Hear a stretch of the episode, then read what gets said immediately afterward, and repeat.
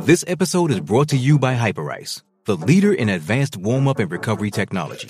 They have tons of innovative products, like Venom heated wearables to help soothe sore back muscles, Normatec compression boots to speed up recovery and increase circulation, and Hypervolt massage guns to improve mobility. Loved by athletes like Naomi Osaka and Erling Haaland. Try them yourself. Get 10% off your order with the code MOVE at hyperice.com. This episode is brought to you by Pepsi Wild Cherry. Pepsi Wild Cherry is bursting with delicious cherry flavor and a sweet, crisp taste that gives you more to go wild for. Getting wild may look different these days, but whether it's opting for a solo Friday binge watch or a big night out, everyone can indulge in their wild side with Pepsi Wild Cherry. Also available in Zero Sugar. So grab a Pepsi Wild Cherry and get wild.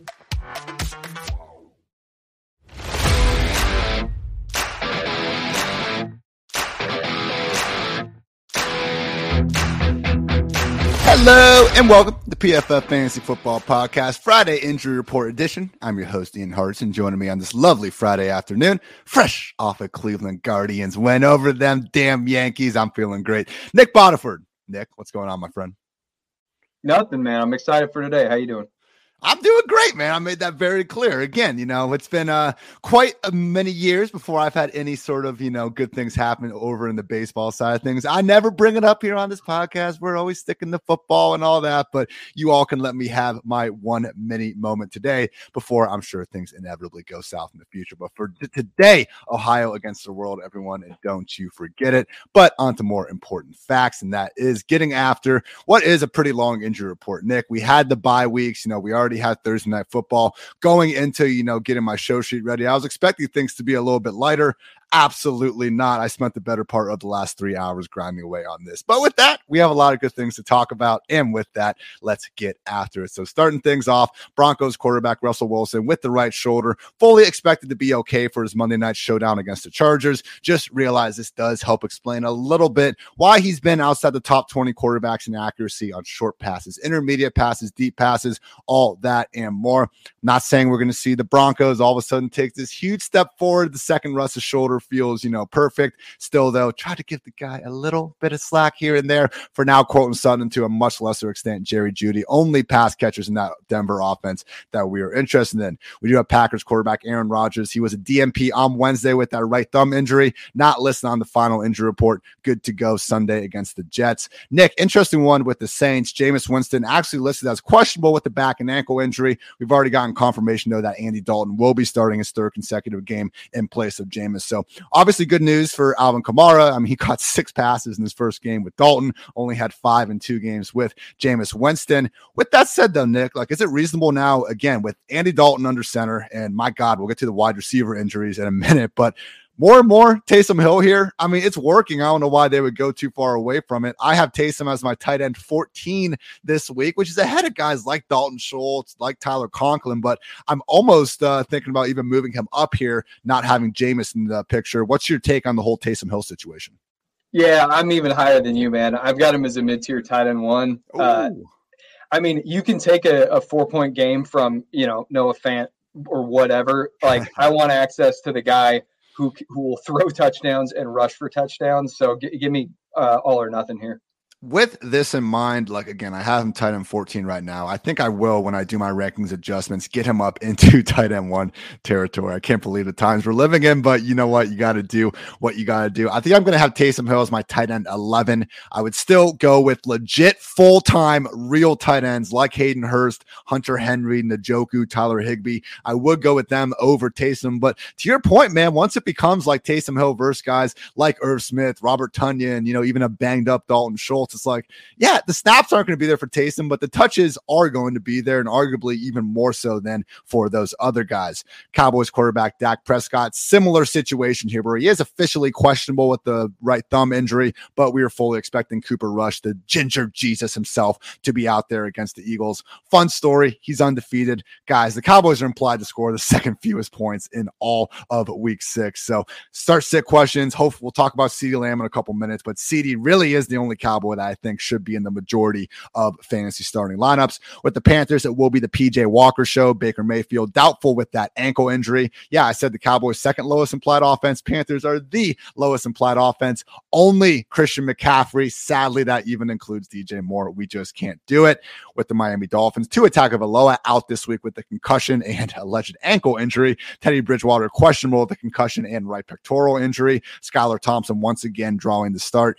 Nick, it's it's a mixture of I believe in Mike McDaniel. I really think Skylar Thompson potentially like in terms of arm talent and future upside. I don't think he could be okay, like a better than your usual seventh round rookie quarterback. Uh, we'll at least go on a limb and say that. But the big things for me in continuing to trust Tyreek Hill and Jalen Waddle are the facts that both of them are freaking gods in terms of their on field talent. And Mike McDaniel, the early returns, you know, questionable concussion practices aside, have been very good for the league's offense that's using the most motion, third most play action.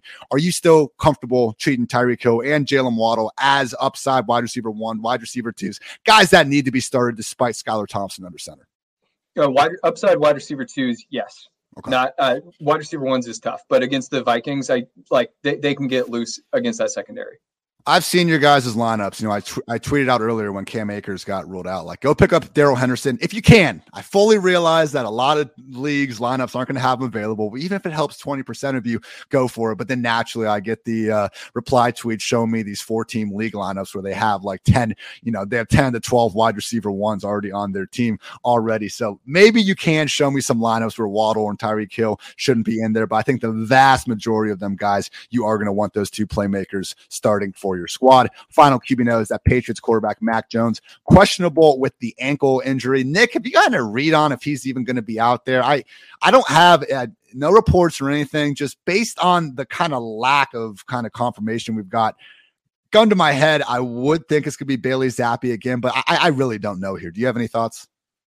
No, I just he's practicing in a limited capacity each day. So I think that this week is, you know, the most likely it has been, but we probably just won't know un, until we know. And this is just so typical Patriots with their injury reports. We have guys like um, Jonnu Smith and Damien Harris who have been called week to week, but they're all always limited in practice and then just listed as questionable. So uh, this is a tough one. I'm looking at our fine friends over at Roto World right now, and yeah, there just isn't too much going on. They did say there just hasn't been too much optimism about Jones playing on the Patriots beat. So keep an eye on it. You're not starting Mac Jones regardless, unless you're in one of these super flex two quarterback leagues anyway. It would be a nice little bump up there for Jakobi Meyers and Hunter Henry if he does manage to suit up, though. Running back position, Indianapolis Colts, Jonathan Taylor, Nyheim Hines, both questionable. Taylor with the ankle, Nyheim Hines with the concussion. Now, coach Colts head coach Frank Reich did say earlier in the week that he's optimistic Taylor will play in week six. He was back at practice by the end of the week. I do think we'll be okay with Jonathan Taylor. And if we are, okay, obviously you're putting him in lineups of all shapes and sizes. If he's out and if Nyheim Hines is out, then we kind of have this two back committee with Deon Jackson and Phillip Lindsay, which I really want nothing to do with, Nick. This is the league's single worst scoring offense offense. We all love Jonathan Taylor, but do you have any like? Because again, this could be a situation at least in DFS, uh, not so much redraft league. I think you'd be trusting either of these guys, but there's a lot of cheap chalk this week at running back uh, on DraftKings in, in particular. Deon Jackson, Phillip Lindsay. Do you have any sort of read there, or do you think it'll be split pretty much down the middle? I think that Deon Jackson has an edge over Phillip Lindsay, and in a you know 14 or 16 team redraft league, I I actually do think you could flex him if JT is out let's see, with my early week ranks that I did not have Jonathan Taylor in, I had Deon Jackson as my RB 35. So ahead of guys like Tyler Allgeier, Rachaad White, Kenneth Gainwell, Phillip Lindsay himself, he should have the more fantasy friendly pass down work in a Colts offense that sadly expecting them to be once again probably trailing, playing from behind, or at a minimum in a very gross game. Giants running back Saquon Barkley, good to go. He was briefly limited with that shoulder injury, but he is not listed on the final injury report. Said it once, said it twice. I'll say it again. I would draft Saquon before any other running back if we restarted the fantasy season tomorrow. Vikings running back Alexander Mattison questionable with the shoulder injury. This one could be interesting, Nick, especially in DFS lane. Like, I get it. You're starting Dalvin Cook no matter what, but Dalvin coming back from the shoulder injury himself, he's only played snap rates of 63 and 57%. Like we've talked about on this podcast about Dalvin being a potential sell high candidate just because his pass game role isn't nearly as robust as it has been in past years. If you take Mattison out of that, though, then that could be a situation where you see Dalvin back in the sort of workhorse role that we're all used to seeing him in in the first place. So just a matter of kind of, hey, potentially increasing increasing expectations for Dalvin even higher than usual if Mattison is going to be sidelined. Yeah. And then we have the oh sorry, go ahead, Nick. Well, so notably, Tyson Ch- or Ty Chandler, the number three running back, he's on injured reserve too. So that does, yeah. So if Mattison is out, then that is very good for Dalvin Cook. Yeah, I just don't think they really trust Kene Nwangwu as anything more than you know just a return specialist. All right, in Los Angeles, the big news of the day: Cam Akers ruled out already due to a personal issue. Sean McVay would not elaborate on it, so hopefully everything obviously going right with Cam Akers behind the scenes. Either way, Darrell Henderson suddenly leaps right up into that upside RB2 conversation. It's a dream spot here, 10 point home favorites against the Panthers. And Sean McVay, the reason why we were on Cam Akers and the reason why we all had Darrell Henderson as one of our favorite sleepers before the year is the fact that McVay, whether it's Todd Gurley, Cam Akers for brief periods of time. Last year, Darrell Henderson, Sony Michel, Malcolm Brown for a game or two. Sean McVay is one of the few head coaches that has been willing to give his lead running back a true featured role. So they did elevate Jake Funk, and we have Kyren Williams hanging around on the IR. I'm not exactly sure when he is going to be activated. With that said, Kyren Williams, okay, he's a fifth round rookie. I do have my skepticism if he can be anything more than a pass down back. And it's one of those things where, like in Cleveland, for example, Nick, like when Kareem Hunt, if Kareem Hunt's the featured back and Nick Chubb's out of the picture, like I don't expect Ernest Johnson to take the pass down work away from Kareem Hunt when he already has the pass down work. Darrell Henderson already has the pass down work. I really don't think a returning Kyren Williams would all of a sudden take that off his plate. So with Darrell Henderson, I'm going to update my rankings after the show. I don't think I can squeeze him into the top 12, man, but he is going to be a top 15, top 16 running back for me. The spot's perfect. And I just think when we're going to look at this snap rate after the game, and it's likely going to be in that 70 plus percent range. How are you feeling about it?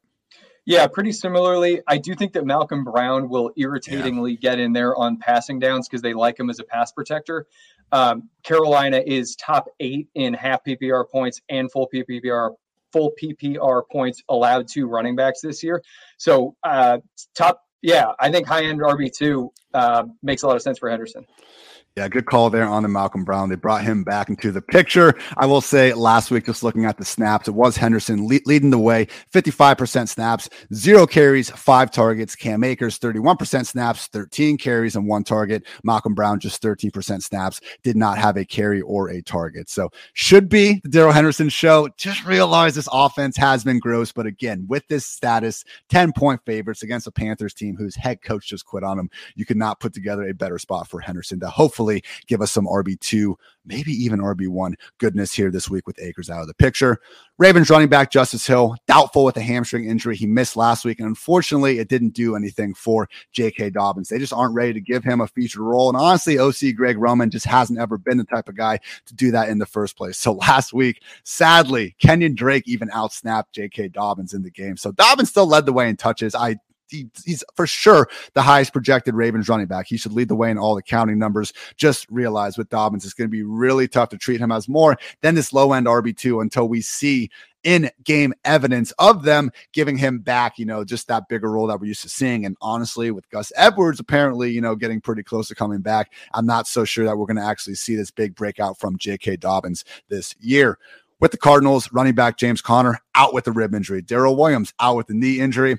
Fire up Eno Benjamin. Let's go, everybody. This is one of the cash game chalk locks of the week, and for good reason, man. We do have Corey Clement, we have Keaontay Ingram in the picture, but like Sean McVay, man, Cliff Kingsbury, one of those few head coaches willing to feature a single workhorse running back. So I would definitely start Eno ahead of guys like Melvin Gordon, Clyde Edwards Helaire, and even Najee Harris, among others. Where it gets close for me is him versus guys like a Miles Sanders, like Kenneth Walker, Jeff Wilson, Devin Singletary, more like that. So, how confident are you in Eno Benjamin getting that three down role, Nick? Because we haven't really gotten any games so far in his young career where we have had the opportunity to see if they trust him that way. Yeah, I the only guy that stands out in that trio to me is I'd probably get CEH in there, just given the 54 point game total that Buffalo and Kansas City has. Um, I do like Keaontay Ingram. I don't think you can start him in 12 team PPR formats, but I do think that you can roster Keaontay Ingram in in deep leagues. Uh, Eno, I do like where you're where you're going with this though. I, the, the the Seattle Arizona game is total at 50 and a half points, so I think Eno is, should be a, a high end RB two. You know, get him into those lineups. Again, it's one of those things where if you're thinking about if you should be starting, you know, or not, it's probably a pretty damn good problem for the squad to have.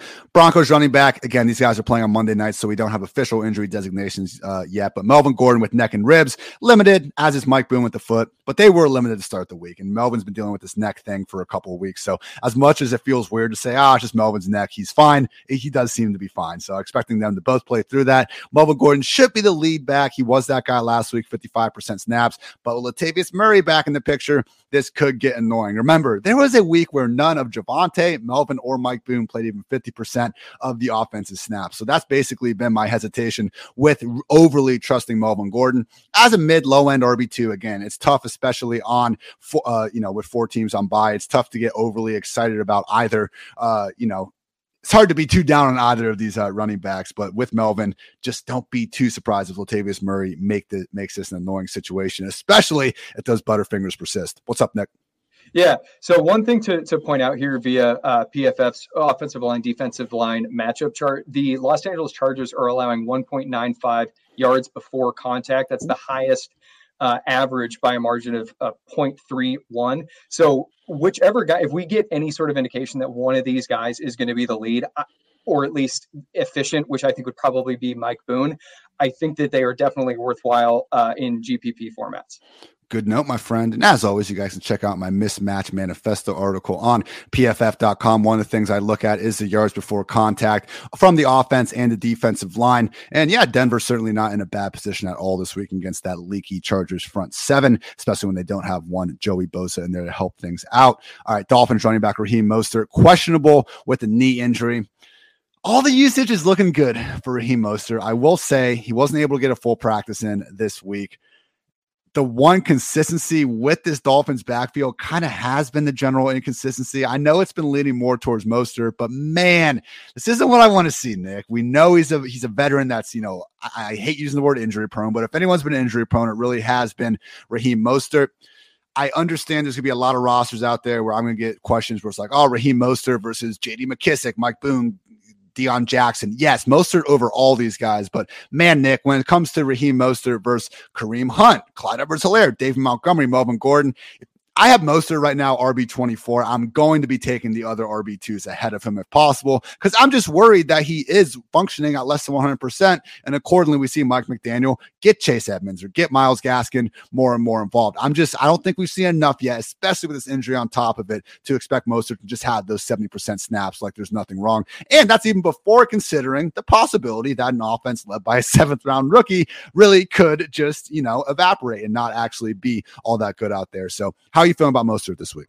Yeah, you you've nailed this. Uh, and regardless of whether someone wants to say that he is or is not injury prone, he's a 30 year old running back who just showed up on the injury report with a knee injury. This is a uh, Mike McDaniel comes from a coaching tree that is famous for utilizing their top three running backs more than anyone else in the league. So I I think uh, being hesitant to pull the trigger with Mostert in, in the flex this week is totally reasonable.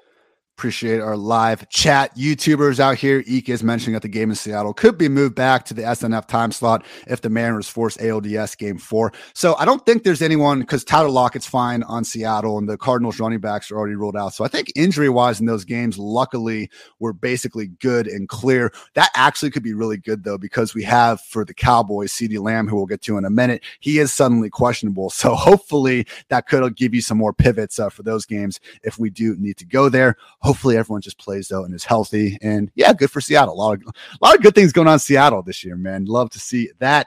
Uh, also, no Patriots running back Damien Harris. He's officially questionable with the hamstring injury. He's been limited in practice he's supposed to be week to week. Again, they did the same thing with Jonnu Smith last week. They called him week to week. They listed him questionable. He practiced in a limited practice, limited fashion, and he wasn't out there. So I'm expecting Damien Harris to be out. And the fact they elevated Kevin Harris from the practice squad to the active roster makes me think it is going to be Rhamondre Stevenson RB1 season. So I would note, you know, the 86, the egregiously big uh, snap rate last week. That came when it was only Damien Harris and Rhamondre Stevenson. So Pierre Strong, Kevin Harris, they could make things a little more interesting than we're expecting. But Stevenson's been so good. Belichick said it himself, and PFF said it, man. Our third highest graded running back on the season right now, Rhamondre Stevenson, top 10 running back. Get him into fantasy lineups of all shapes and sizes.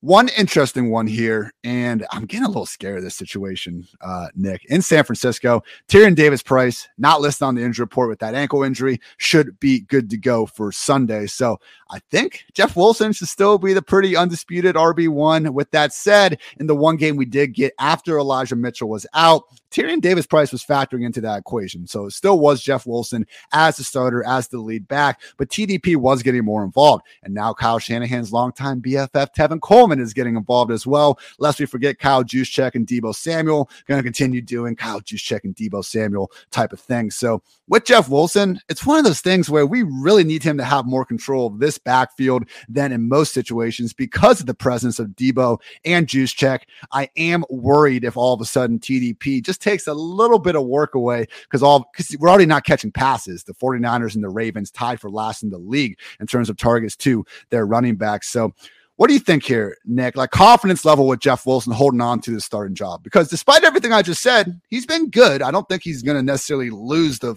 starting job. I do wonder if he could lose that three down feature job, though. Well, the thing I'm going to rely on is the 49ers being uh, minus five and a half point favorites in this one. Uh, he, I think he is the lead back. I think we all know how bad Tevin Coleman is, and Shanahan sticks to his priors, and that's fine. Um, Tyrion Davis Price, absolutely worth a roster spot. We do have a very long history of running back seasons being totally derailed by a, a, high ankle sprain. So maybe he proves to be an outlier in this regard, but he is a rookie. I, I think that Jeff Wilson, I think I think this is a winnable game for them, and Kyle Shanahan likes to trust his guys. Maybe we we tick Jeff Wilson down a little bit, but I'd probably have a hard time removing him from the top 24 it's similar to our Darrell Henderson discussion. Like, um, sure. we can't be hundred percent sure on this. We haven't seen it yet. There's a new variable in the equation, and we're just trying to do our best to predict the future and what's going to happen. But the added game script element, the fact that these guys should be the lead early down backs and they should have all sorts of positive game script to work with, has us more confident than you know we would be otherwise. So good stuff there. Before we keep on going, I want to give a quick shout out to some of our lovely sponsors, most notably DraftKings. The NFL action is in full swing over here at DraftKings Sportsbook, an official sports betting partner of the NFL. We're talking touchdowns, big plays, and even bigger wins. New customers can bet just $5 on any NFL team to win and get $200 in free bets if they do. And if that's not enough, everyone can boost their winnings with DraftKings stepped up same game parlays. Right now, for every leg you add, you can boost your winnings up to 100% with bigger payouts bigger than ever. With payouts bigger than ever, why bet on football anywhere else? And to make things even sweeter, you can throw down on stepped up same game parlays once per game day all season long. What are you waiting for? Download the DraftKings Sportsbook app now and use promo code PFF to get $200 in free bets if your team wins when you place a $5 bet in any football game. That's code PFF only at DraftKings Sportsbook, an official sports betting partner of the NFL. Note that minimum age and eligibility restrictions apply. See show notes for details. All right, real quick. Fabian Verka wondering if it's time to drop Tyler Boyd. Absolutely not, because T. Higgins is very questionable this week with that ankle injury. And if you do look at Boyd, man, we got like a 13 game sample size of him with Burrow, without Ja'Marr Chase, obviously Burrow's whole rookie season. And then the second year, T. Higgins did miss a couple games. And when T. Higgins is out of the lineup, Burrow does not all of a sudden feature the other Mike Thomas. He really starts to hone in more and more on Ja'Marr Chase and Tyler Boyd. And we'll get to that Saints secondary here in a couple minutes, but all sorts of injuries going on there, specifically with number one cornerback Marshon Lattimore out of the picture. So I think that Chase, Boyd, Burrow, this could be a sneaky get right spot for that Cincinnati Bengals passing game. And with that, I think we are actually, Nick, and I'll throw it over to you in a sec, but want to give a shout out to our friends over there at Sleeper with our sleeper of the week. And I am going to go with Tyler Boyd. Again, it has been fantastic for him in this sample size 13 games with T. Higgins out of the picture, injured very early, or with Ja'Marr Chase. And in those 13 games, Boyd has averaged 6.6 catches, 69 yards, nice, 0.4 touchdowns on 8.5 targets per game. Ian, I don't know what those numbers mean. Those are just one game game. Okay, extrapolate that off 17 games, 112 catches, 1,173 yards, six and a half touchdowns on 145 targets. Nick, I'm absolutely going to have Tyler Boyd as a recommended start, top 30, 32 wide receiver if T. Higgins is ruled out. Cool. I love it. Uh, one thing that I want to note with T. Higgins, even if he is active, uh, our buddy Dr. Edwin Porras noted on Twitter uh, via video that the mechanism of the Higgins ankle injury looks to him like a high ankle sprain. That hasn't really been reported widely. So I think if he is out there, I think he's a decoy. I wrote up Ja'Marr Chase as uh, an outstanding uh, GPP, really cash game play as well.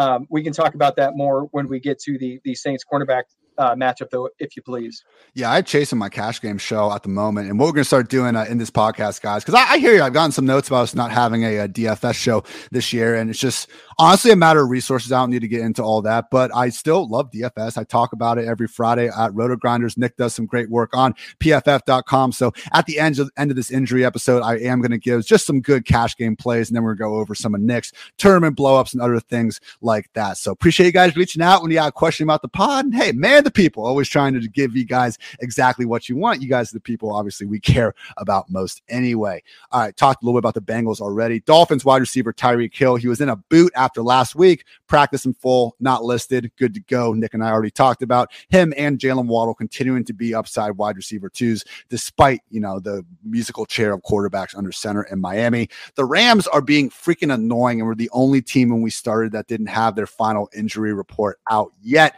With that said, we already got Cam Akers ruled out. Cooper Kupp and Tyler Higbee didn't practice on Wednesday. They both returned on Thursday in a limited fashion. And now I am finally looking at it. And Cooper Kupp is officially questionable, as is Higbee. Let's see. Sean McVay said he expects Cooper Kupp, Tyler Higbee, and Aaron Donald all to play. Thanks, McVay. There we go, Nick. Don't even have to worry about it. Get Cooper Kupp in all fantasy lineups. You know that. And guys, this could be a huge game. We talked about the Saints secondary being banged up, Panthers even more so. I don't know. I don't want to quite go there with Allen Robinson. We'll talk about them in a little bit. Ravens wide receiver Rashod Bateman ruled out with a foot injury. Hey, Devin Duvernay, he's had three weeks outside the top 40 wide receivers, also wide receiver nine, and more recently wide receiver 26 finish. So if you are in a situation where just really looking for, you know, an extra flex option, you're in dire need, Devin Duvernay could be someone to help you out. Steelers wide receiver Diontae Johnson, not listed on the injury report with that hip injury that had him limited to start the week volume based, borderline wide receiver two, wide receiver three. Unfortunately, this matchup against Tampa just sucks, but I am cautiously optimistic about Kenny Pickett and his passing game, especially with George Pickens moving forward. I know it hasn't been great with Pickett, but the matchups have been brutal. We've seen the Bills, you know, make a lot of good offenses look awfully ordinary this year. So more than anything, I just think there should be enough volume with enough decent play out of Pickett for both Diontae and Pickens to maybe, just maybe, start giving us some consistency here moving forward.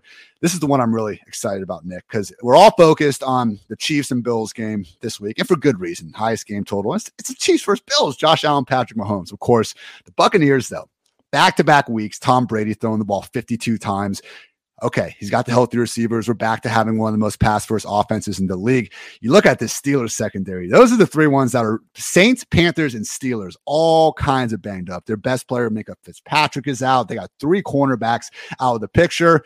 And look what the Buccaneers got. They got Mike Evans good to go. Chris Godwin not listed on the final injury report. Russell Gage not listed. He's been someone playing through the pain throughout most of the season. Julio Jones is doubtful, which is not ideal, but it actually does cement these three guys more so at the top of the depth chart. So, Nick, the question is, what do we make of Chris Godwin's part-time role last week? I'm inclined to trust the beat reporters, Greg Auman uh, from the Athletic specifically, who st- said, not from a team source, but just during the game last week, he exp- he said that he believed Chris Godwin wasn't playing as much because they were killing the Falcons. They came back and made it a game at the end, but this wasn't close. Why have someone that's already been dealing with the you know myriad of issues, like still out there trying to play banged up. The week before against the Chiefs, when they had to come back and just keep trying to keep themselves in the game, Godwin did play like a full time role. He was on the field over 80% of the snaps and routes out there. So I'm inclined to force Evans and Godwin into fantasy lineups of all shapes and sizes. How worried are you about that Godwin usage, Nick?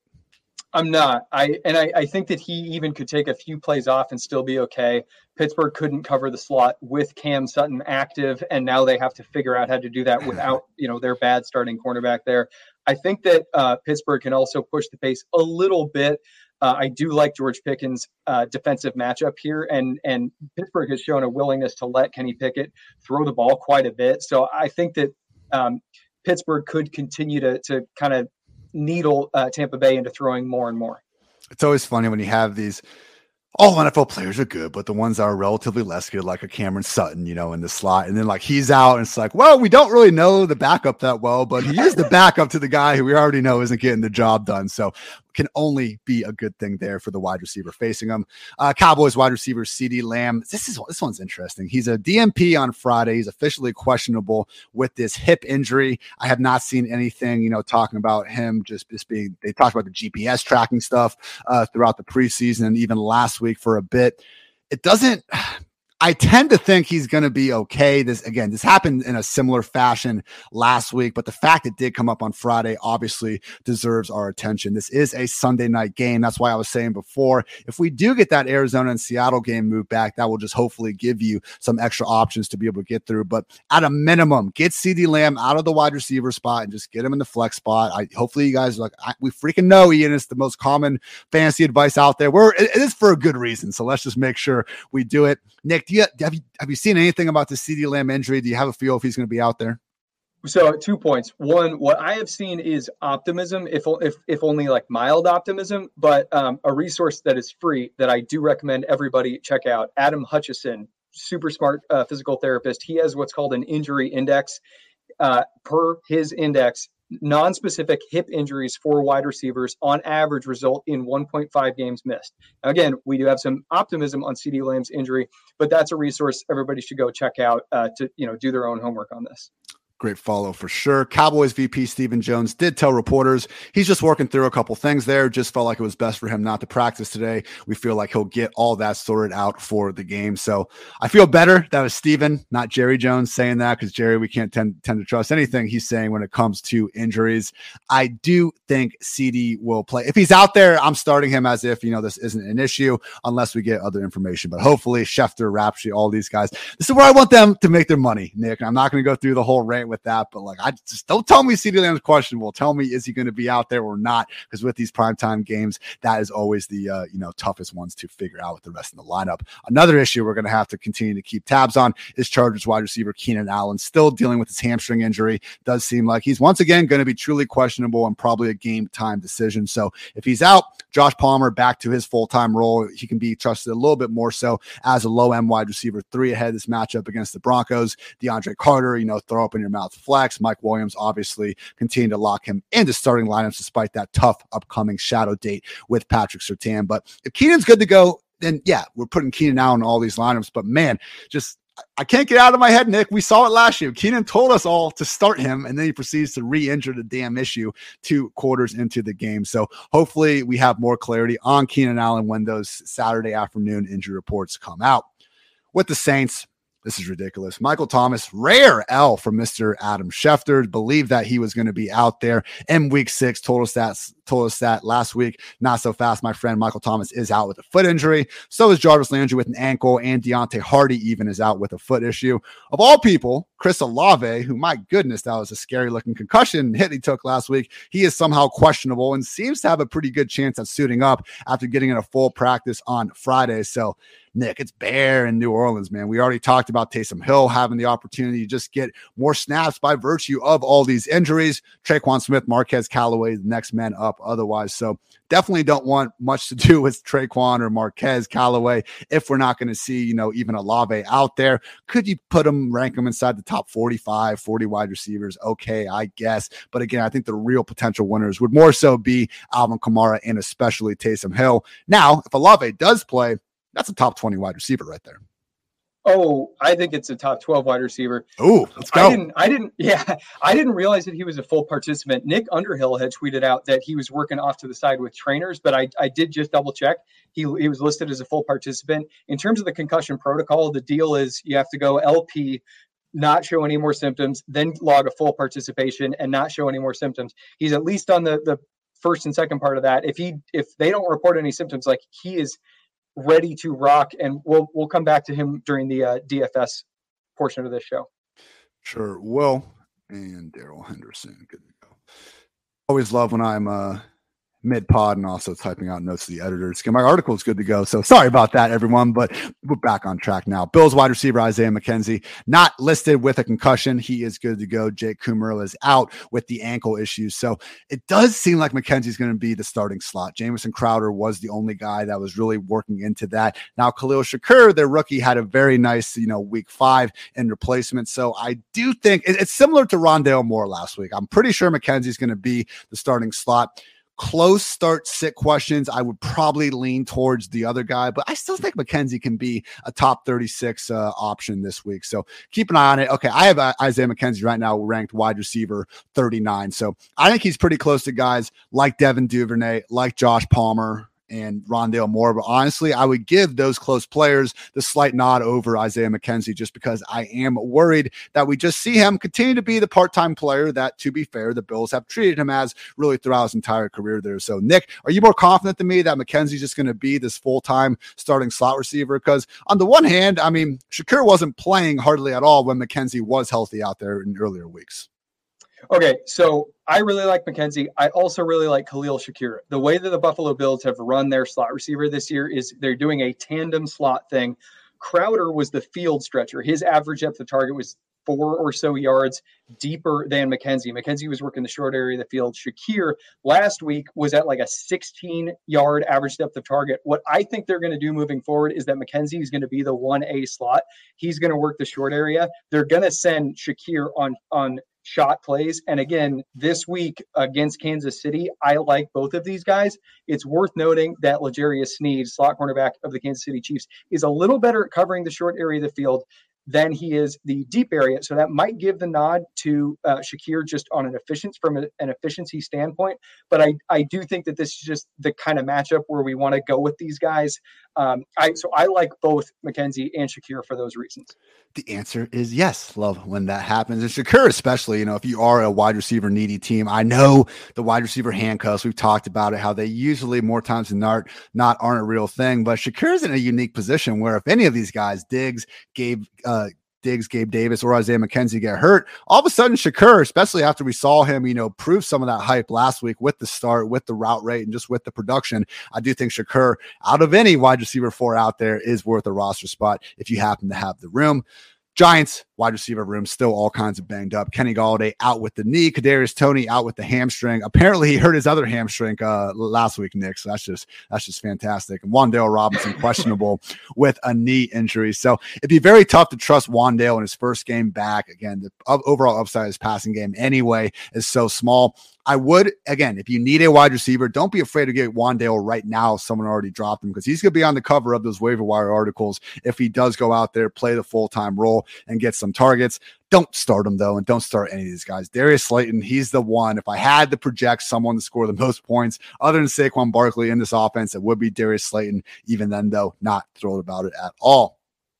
Jaguars wide receiver Zay Jones should be good. He practiced in a limited fashion all week with the ankle injury. He's listed as questionable. It was the same thing as last week, and he played his usual role. Usual role. Marvin Jones is the one that does seem like he could be missing this one. He was a late week Friday addition to the injury report with a hamstring injury, and it'd be interesting, man, because in week two, Stephon Gilmore shadowed Marvin Jones, and that allowed Christian Kirk to more easily score those two touchdowns. And Zay Jones was efficient with his few targets he had out there. So I still think Kirk. It's a nice bounce back spot. We have Doug Pederson, you know, doing the squeaky wheel gets the grease sort of uh, thing with him saying Christian Kirk should be a guy getting 9, 10, 11 targets per week. And I think Zay Jones, especially on uh, DraftKings, where he's kind of cycled in with a couple other low price guys, I think it would be more chalky. I think Zay Jones could be an interesting play as well. And if you need a full PPR flex, I think Zay is a, you know, perfectly reasonable option. Anything uh, looking good with Zay or Christian Kirk in terms of your wide receiver cornerback matchups this week, Nick? Yes. Yeah.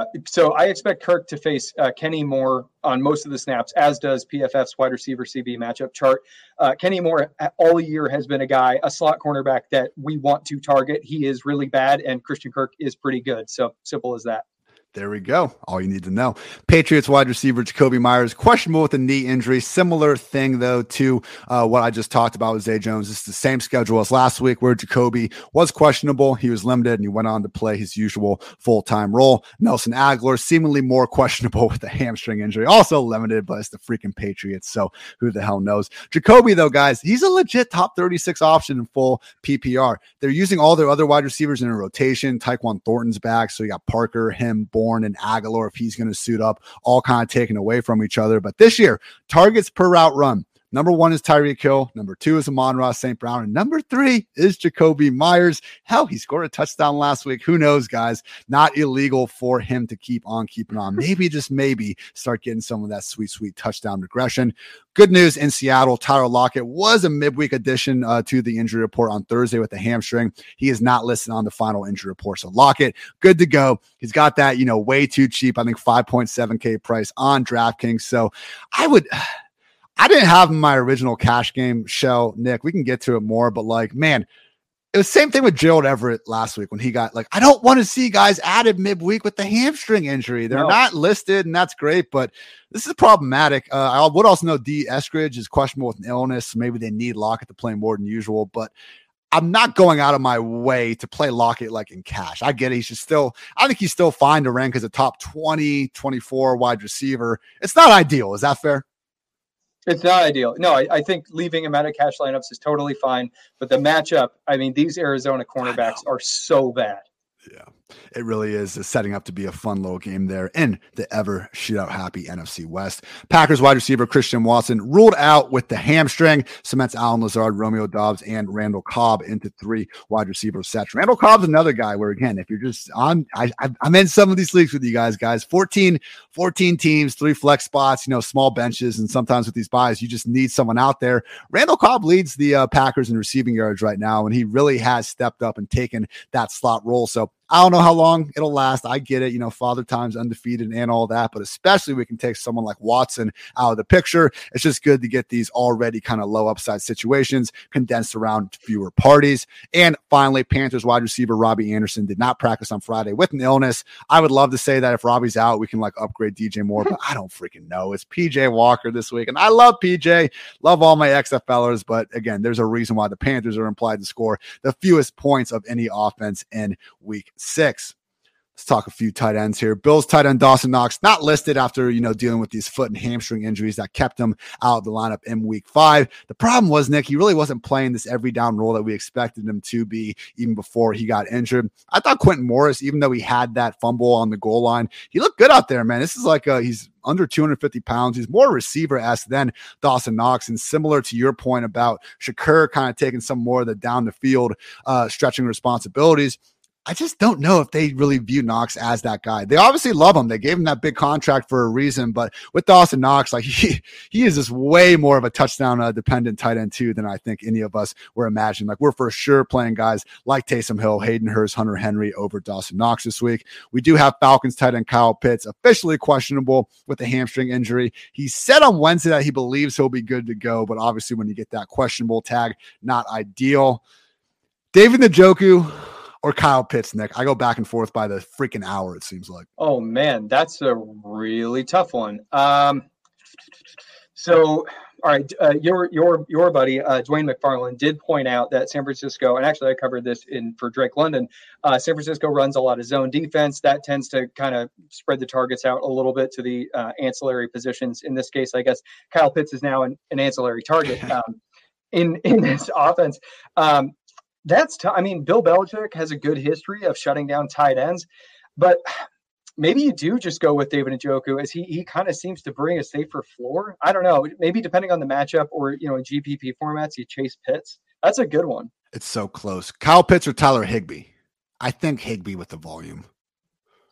Uh, I'm I'm inclined towards Pitts, but I'm, oh I'm kind my. of a, oh, I mean because I don't think that game script is going to favor a high volume that's Los true. Angeles Rams attack, but it's that's tough. We're taking Goedert over Pitts. Sure. Yes. I think I'm going to end up slotting Kyle Pitts in as my tight end six. I would start Kelce, Andrews, Kittle, Goedert, probably Zach Ertz as well. That yeah, that Seattle Cardinals sure. game is looking very good. Those are the only five tight ends I would start over Kyle Pitts. Kelce, Andrews, Kittle, Ertz, Goedert, Kyle Pitts. Glad we talked that out. Let's go. Bengals That's tight end. Bengals tight end Hayden Hurst officially questionable with the groin injury, but this was something that happened last week. And basically, he was a DMP last Friday. That looked more concerning than this week, where he was limited the whole time. He went on to play, you know, a really high percentage of Joe Burrow's routes and all that. So, and also, if we take away Tee Higgins from the picture, even better for Hayden Hurst's potential touchdown upside, as we saw come to fruition last week. And as our friend Eek sadly reminds us, yes, Arthur Smith has been better shutting down Pitts than even an injury could suggest. Come on, come on, Arthur. You know, make us all eat our own words, please. Fantasy does not want anything more than for Arthur Smith to be able to, you know, make fun of us in a good way after Kyle Pitts actually has a good game. It would help us all. Are we asking too much? We just want one of your best players to have a bunch of yards and points, man. We're on the same team here, or at least I thought we should be. Rams tight end Tyler Higbee again questionable with the ankle, but Sean McVay has already said he is good to go. Who is not good to go is Steelers tight end Pat Freiermuth ruled out with a concussion. So expect Zach Gentry to potentially play a near every down role. Now, Gentry, as much as I kid with uh, Dwain McFarland sometimes about uh, you know how he actually outsnapped and outrouted Pat Freiermuth in the playoffs last year, he certainly is not the same caliber receiver as Pat Freiermuth. So this is not a situation where you know we're just crossing out Freiermuth's name and putting Gentry in. With that said, if you do need to save some money on DraftKings, just 2.6k for Gentry. At that point, you're just hoping one of those catches winds up in the end zone. He should have an every down roll, maybe a chance or two to make that happen. But again, Hunter Henry, Hayden Hurst, Taysom Hill. Those are your three main uh, tight end pickups of the week on the waiver wire. We'll also note Buccaneers tight end Cameron Brate, not listed on the final injury report, good to go after experiencing the concussion. This is another sneaky DFS target, man, because he was really playing an every down role in week three and four. He only played about, it was less than half of week four before he got hurt. He had 14 targets in those one and a half games, man. So Cameron Brate, again, I just, if you're trying to win a million dollars and you're looking at some of these high scoring games and you just want to play who's the guy getting the least amount of attention from these passing games we're expecting to do well, I do think Cameron Brate checks some of those boxes. Talked about Taysom Hill plenty already. He is not listed on the final report despite having a limited practice to start the week with a rib injury. And finally, Patriots tight end Jonnu Smith. The Hunter Henry play is contingent on Jonnu continuing to miss time. He is officially questionable, but I do think he's going to miss this week. They referred to him as week to week before, just have not heard the sort of optimism to suggest that he's going to be back in the picture. Nick, before we move on, some specific DFS stuff, just some real quick other position groups that are experiencing a lot of injuries. Oh, actually, sorry, one more thing accidentally added a tight end to the bottom of the wrong section of my article. Hate to see that. Cowboys tight end Dalton Schultz not listed with a knee injury, but man, already saw him bang that up last week. You know he's playing through the pain. This offense has already had zero upside with Cooper Rush under center. Again, Hunter Henry, Hayden Hurst, Taysom Hill. We're playing all these guys ahead of Dalton Schultz this week. Once Dak is back, could be a different story.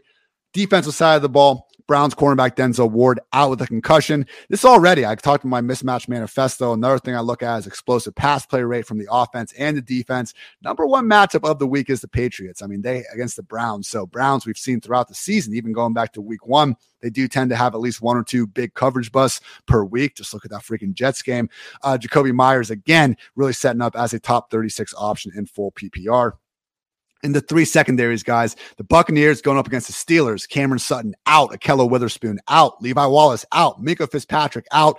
That is incredible. Buccaneers players, close start sit question. I am taking the guy residing in Tampa Bay. We also have the Saints secondary, cornerback Marshon Lattimore out, Paulson Adebo with his knee is questionable, and safety Marcus Maye is questionable. So Ja'Marr Chase blow up week finally. I do think that could be on the way, and also really consider giving Tyler Boyd, Hayden Hurst, nice boost at T. Higgins is ultimately ruled out. And finally, the Panthers secondary, Jaycee Horn is questionable with the rib, rib injury. CJ Henderson question. CJ Henderson questionable with a knee injury, Donte Jackson questionable with an ankle injury, and Stanley Thomas Oliver out with a thigh. So some interesting ones here. They're not guaranteed to be out by any stretch, and it's just one of those things, man, where I even even with these injuries, I can't say that Allen Robinson should be out there because the man is. It's not. It's not that Allen Robinson has been bad he has been arguably the worst wide receiver in the entire league relative to the wide receivers that have actually been out there playing football. Targets per route run, literally dead last, 84th among 84 qualified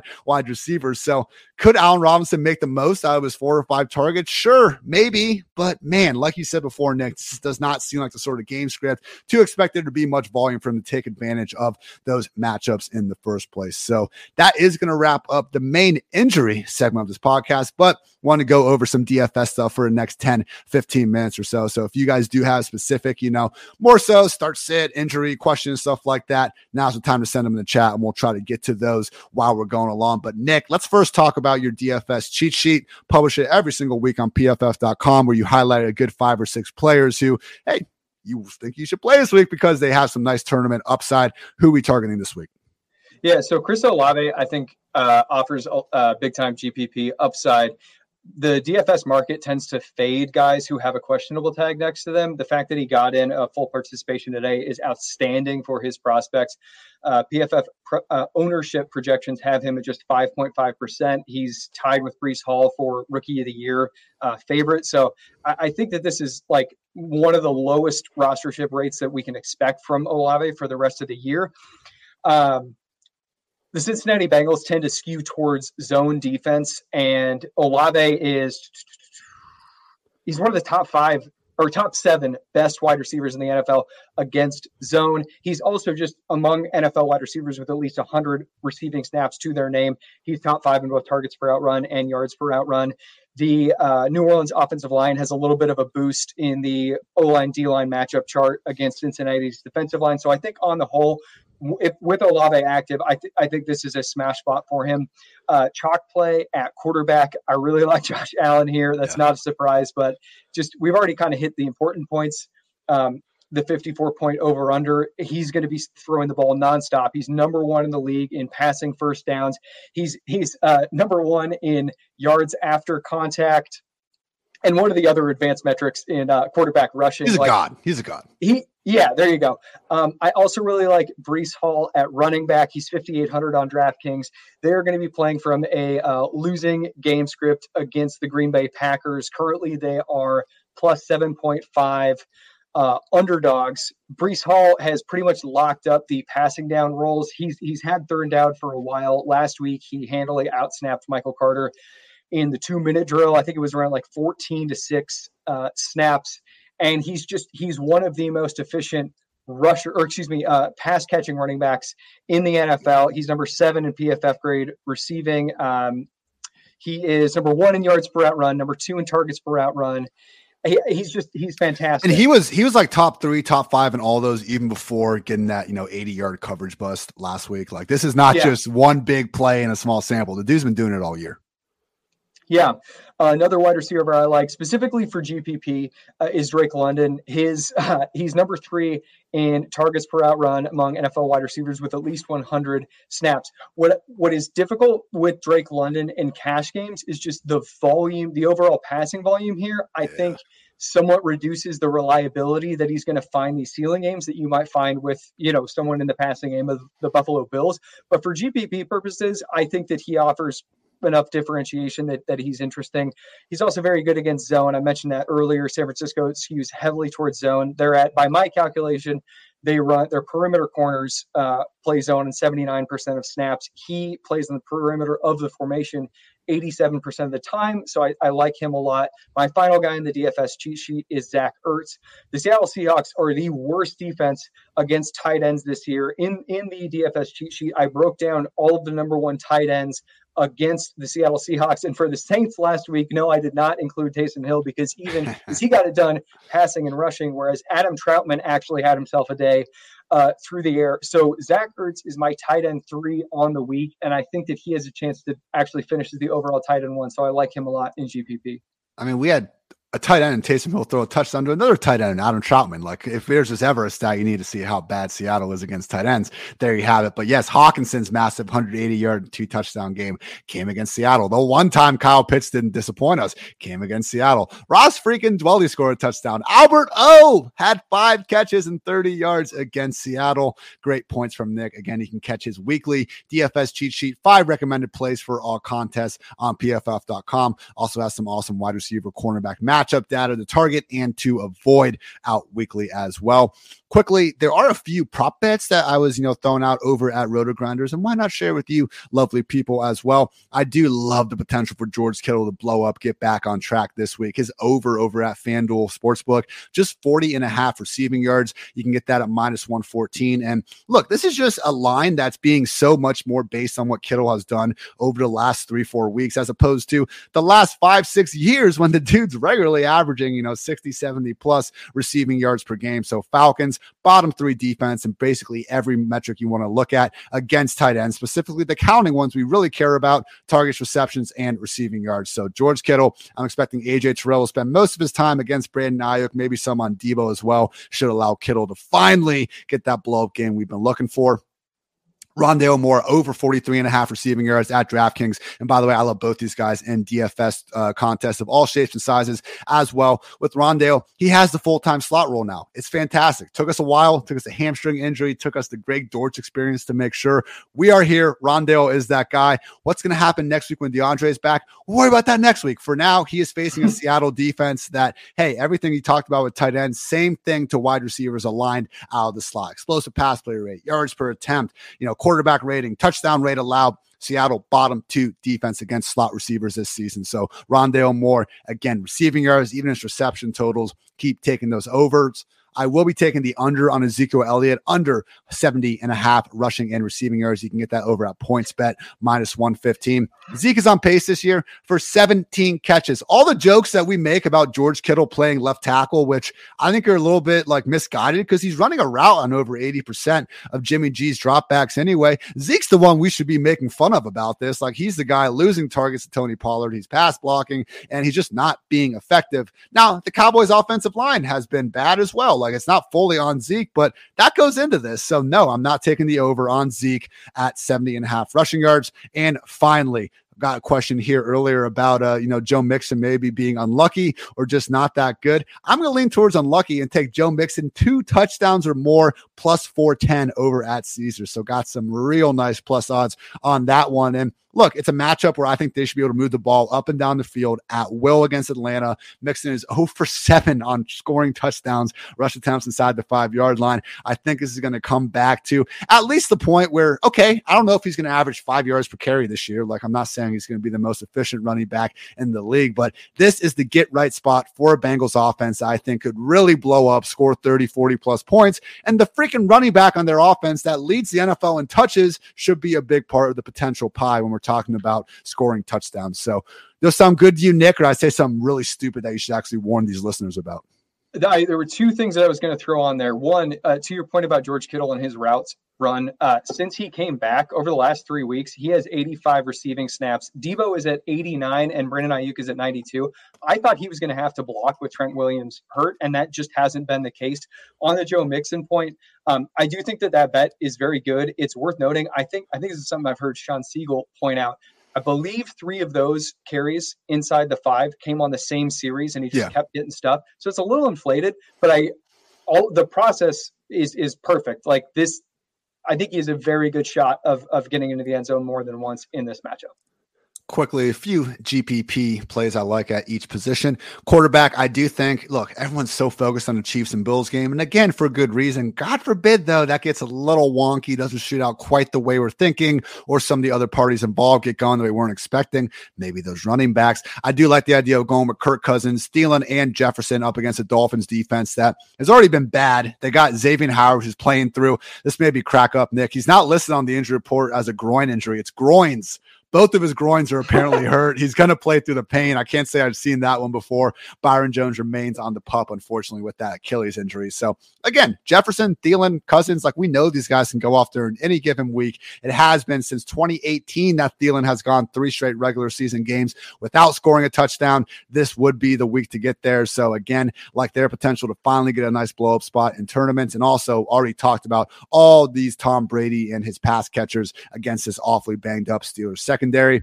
Um, and GPP land, again, I mentioned pivoting away from some of those chalky pass catchers in Kansas City and also in Buffalo Clyde Edwards Helaire, Devin Singletary. Those are going to be probably the lowest owned players in that game that obviously want exposure to. And it'll just give your lineup a nice different differentiation uh, compared to some of these other chalkier builds. Also, Joe Mixon, 6.9K in that potential sneaky shootout. And just with Mixon in general, Nick, I mean, We'll talk about it briefly in a second with these cash games. Like the easiest build to make this week is to take all the value at running back, pay up and get your Cooper Kupps, your Ja'Marr Chases, and the great wide receivers. You can pay up to get Josh Allen as well. You can pay down at tight end. So just a really easy way if you're making a bunch of tournament lineups and you just want to differentiate things, be a little unique, be a little contrarian. Look at that easy lineup construction and do the opposite of it because most people out there are going to do the easy one and play. You know, shout out Peter Overzet, play the best plays and all that. And I'm not saying you can't mix it in and do a little bit here and there. But really, I think this week, if you just pay up at running back, Go get a returning Jonathan Taylor. Nick mentioned before about the questionable tag, usually turning people off of that. Jonathan Taylor, Christian McCaffrey, these guys are probably going to be under 10% owned. We all know they have the ability to break any given slate. People aren't rostering them this week because we can go get Eno Benjamin and we can go get Darrell Henderson and all these guys costing far less money. So in tournaments, I will be fading the shit out of all of those guys that, again, are the chalk at running back. Wide receiver, not illegal for Gabriel Davis to boom two weeks in a row. I will just point that out if you are going to get some exposure in that Kansas City Buffalo game. I mentioned the Kirk Cousins, Tom Brady stacks, and all theirs guys. Nick and I both love Christian Kirk and to a lesser extent Zay Jones this week. The Zay Jones one, I think more so is just interesting because he's squeezed right between Rondale Moore and Alec Pierce. I think they're going to be the ones attracting more of the attention. And we have seen upside with this Jaguars passing game. It's just been a couple weeks. And finally, Tyler Boyd at 5.1K. I don't even think he's going to see this big bump in ownership if we get Higgins ruled out. There was a game a couple of weeks ago where we didn't think Higgins was going to play, and Boyd wasn't all that trendy anyway. So, especially with that Saints banged up secondary, don't be afraid to get you some Tyler Boyd and GPPs, George Kittle, 5.1K. It's a slap in the face, Nick. Get him in those lineups. And also David Njoku at 4K. Again, Bill Belichick's going to take away the number one option. We freaking know, but who's it going to be? We can't just say that happens and then apply it to Nick Chubb, Amari Cooper, and David Njoku. I do think at some point we need to look at that Patriots defense as a mortal, even though they did just shut out Jared Goff and the Lions last week. I wouldn't be shocked if Njoku can get going there. So, Nick, you already basically went over, I think, your main uh, GPP picks. Any other kind of general tournament thoughts? The only um, player that kind of stood out to me that we haven't really talked about was Jerry Jeudy. Uh, nice. He's going to go up against Bryce Callahan and uh, the slot cornerback for the, the Chargers. Callahan is really good. Uh, I'm a little bit concerned about Russell Wilson's protection with Garrett Bol- left tackle Garrett Bolles going on injured reserve, and I, I kind of feel like they might just send Khalil Mack around that edge. So the Mack plus Callahan, I'm a little bit shaky. I'm, I'm, I'm lower on Jerry Jeudy this week than I have been over the last couple weeks. So he might be a guy to consider fading. It is interesting, and you know that is going to be Monday Night Football, but it's a good note for all you showdowners out there as well. But with Jeudy, man, I think we're over we're overestimating how much Sutton I think has taken over this wide receiver room. He is the one, but dude, Jeudy played like 11 snaps in week two. He was a game time decision the next week. He got limited that game. Like we've seen him usually, he's usually out there over 80% of the snaps and the routes. Like again, week two, he got hurt early. Week three, he severely saw his rep style back because he was playing through the pain.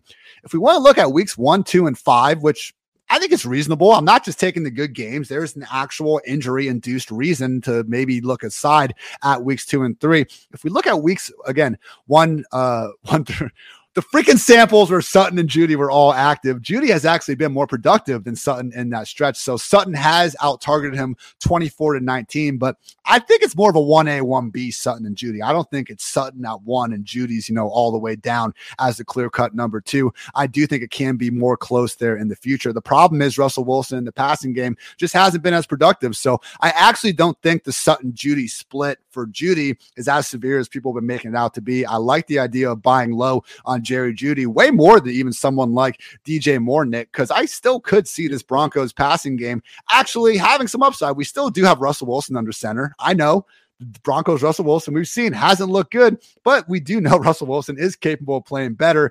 And if he's going to play better, Jerry Jeudy has the role that we basically wanted him to have. He just unfortunately hasn't gotten those big counting numbers yet.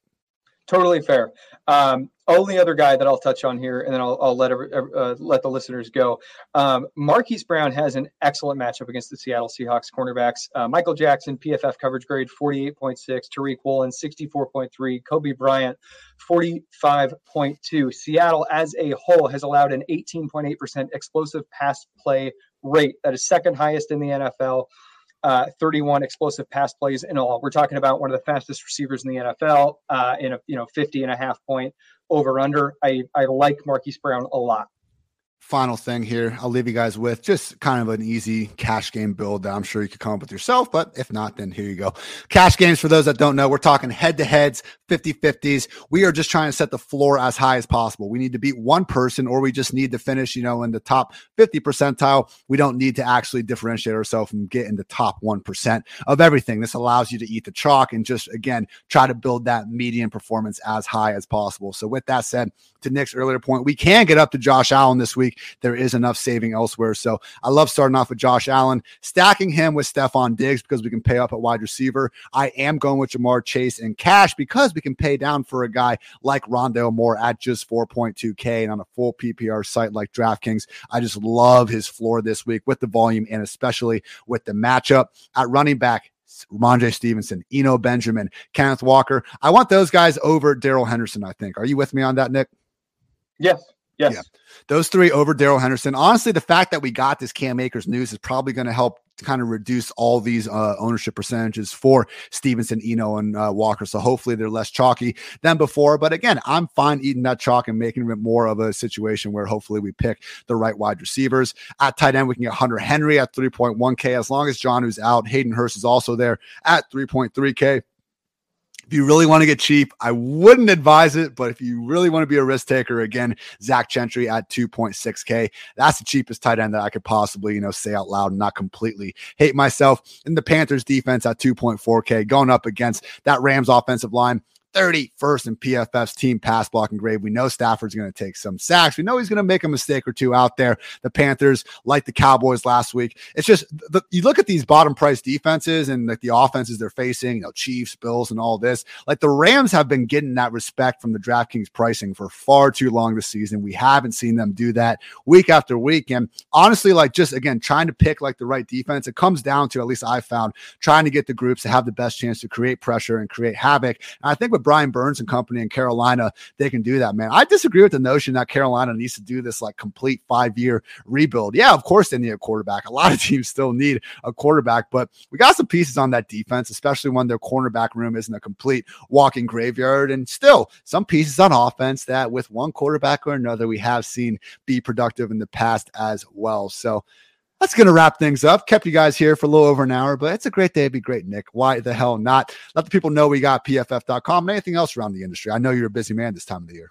Thank you. Yeah. So we got the DFS cheat sheet. We have uh, top five wide receiver cornerback matchups to avoid at PFF. Uh, I've got full positional starts and sits at four for four. I have a five takeaways piece at the 33rd team. Got my own podcast, uh, Nerding Out with Nic Bodiford. That is on the uh, uh, Nerdball Fantasy Football platform, and I do the rankings over at Nerdball FF as well. My man is grinding. Follow Nick on Twitter at Nic Bodiford NFL. Yep.